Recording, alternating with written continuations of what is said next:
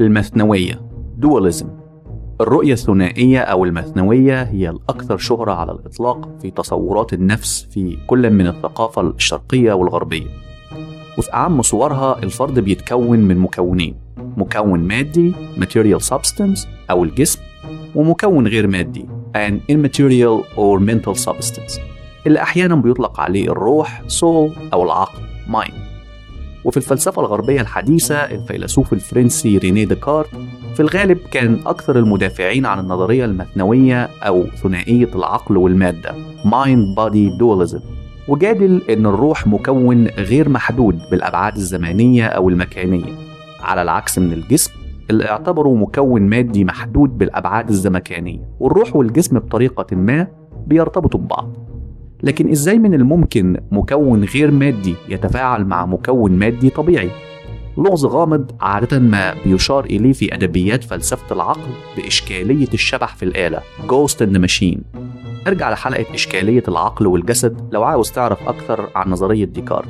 صورة أخرى من النظرية المثنوية هي الرؤية التوماوية Thomistic view مشتقة من أعمال الراهب توماس الأكويني Thomas Aquinas اللي فيها بيجادل إن الروح من الممكن فهمها على إنها مركب معقد بيحافظ على اتزان الحالات العقلية زي المشاعر الأفكار والأحاسيس. وأعتقد إن بالرغم من إن الروح غير مادية إلا إنها المكون الأساسي اللي بيحرك يوحد يطور وينمي الوظائف البيولوجية في الجسم المادي. أي إنها مصدر حياة الفرد وبوصلة انضباط جسمه.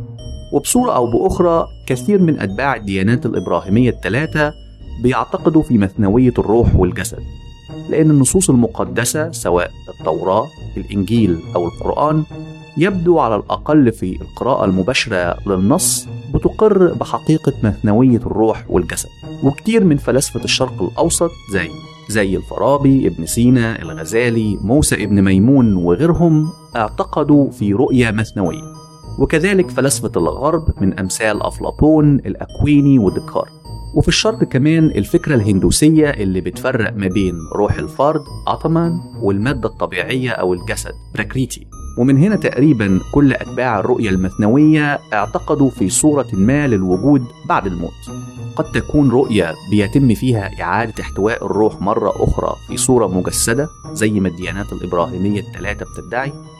وعند البعض الآخر الحياة بعد الموت قد تكون في إعادة بعث في صورة جسد مادي آخر قد يكون نبات طير حيوان أو إنسان زي ما بعض الديانات الشرقية بتدعي أو قليل من فلاسفة المثنوية اللي اعتقدوا إن الوجود بعد الموت وجود بلا جسد disembodied existence فيه الروح بتنفصل عن الوجود المادي إلى الأبد. وفي عدد من الحجج طرحت للدفاع عن الرؤية المثنوية أهمها وجود فرق واضح بين الأحداث الفيزيائية والأحداث العقلية. يعني مثلا فكر في فكرتك عن مدينة القاهرة. هل الفكرة دي لها شكل وزن رائحة أو مذاق؟ يبدو أن من غير الممكن وصفها من خلال الخواص الفيزيائية الكيميائية أو البيولوجية. وبالتالي الأحداث العقلية والدماغية غير متطابقة مع الأحداث الفيزيائية. أو يبدو أنهم شيئين من مواد مختلفة. وأتباع الرؤية المثنوية بيجادلوا إن الفرق بين النوعين دول من الأحداث أفضل تفسير له هيكون داخل إطار ثنائي للمادة والروح.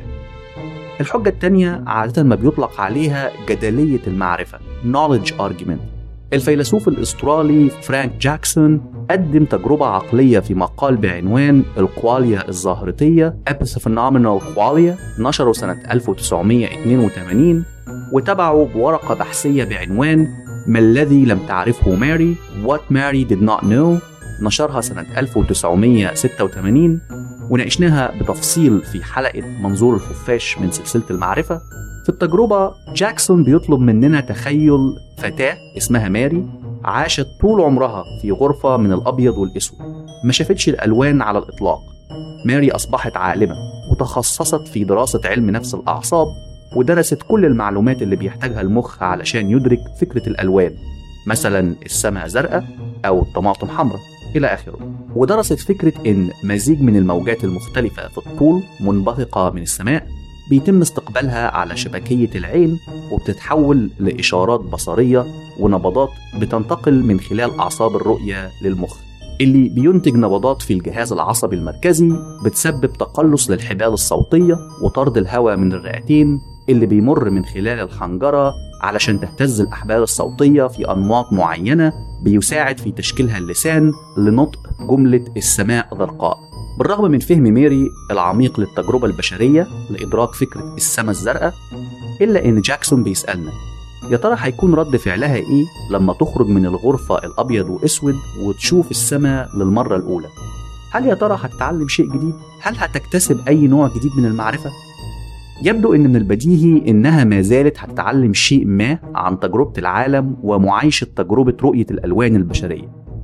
وبالتالي يبدو إن معرفتها السابقة العميقة عن فكرة إدراك البشر للألوان كانت غير مكتملة بالرغم من إنها كانت شاملة لكل المعلومات الفيزيائية حول التجربة. اذا هناك شيء ما أكثر من المعلومات الفيزيائية مطلوب لفهم إدراكنا للعالم والنظرية المادية الفيزيائية فيزيكاليزم أو إن كل شيء موجود من الممكن تفسيره من خلال المعلومات الفيزيائية نظرية خاطئة. ومن هنا جاكسون بيستمر في فكرته.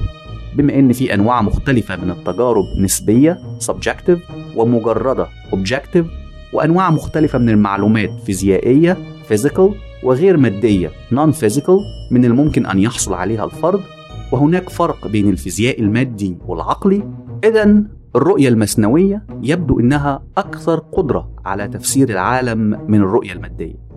حجة ثالثة للرؤية المثنوية قائمة على فكرة الهوية الشخصية personal identity. وناقشناها بتفصيل كبير في حلقة إشكالية استمرارية الهوية عبر الزمن في سلسلة فلسفة العقل واللي عادة ما بتعرف في أدبيات الفلسفة بسفينة سيسيس The Ship of Theseus واللي أعاد إحيائها من تراث الفلسفة اليونانية الفيلسوف الإنجليزي توماس هابس. علشان أقدم لك الحجة هقدم لك تجربة عقلية بسيطة. تخيل إن عربيتك فيها عطل وأخدتها للميكانيكي علشان يصلحها. اللي اضطر إنه يغير مجموعة أجزاء فيها علشان يقدر يصلحها. دلوقتي لما رجعت تستلم العربية لقيت فيها تغير بسيط. السؤال هل السيارة اللي هتستلمها هي نفس سيارتك؟ لو كان ردك نعم لأن التغير كان في بعض الأجزاء. السؤال التاني هيكون افرض إنك اكتشفت إنه غير كل جزء في العربية بجزء جديد هل يا ترى في الحالة دي السيارة ما زالت نفسها؟ يبدو إن إجابة كتير من الناس هتكون لأ. في الحقيقة في بعض الناس هتجادل إن تغير جزء واحد من العربية غير من هويتها وأصبحت سيارة أخرى. سيارة مشابهة لكنها غير متطابقة identical مع السيارة الأصلية. أي أن تغير جزء من الكل غير من هوية الكائن أو الشيء لكن يا ترى هل نفس الفكرة دي بتنطبق على البشر؟ هل بتغير جزء في الفرد يؤدي لتغير هويته؟ في الواقع علميا كل أجزاء جسمك اتغيرت منذ طفولتك معظم خلايا جسم الإنسان بتستبدل أو بيعاد توظيفها تقريبا كل سبع سنوات هل معنى ده إنك مش نفس الفرد اللي كان في الطفولة؟ الإشكالية دي معقدة ومتعددة المستويات أنصحك إنك تسمع حلقة إشكالية استمرارية الهوية عبر الزمن لمزيد من التفاصيل.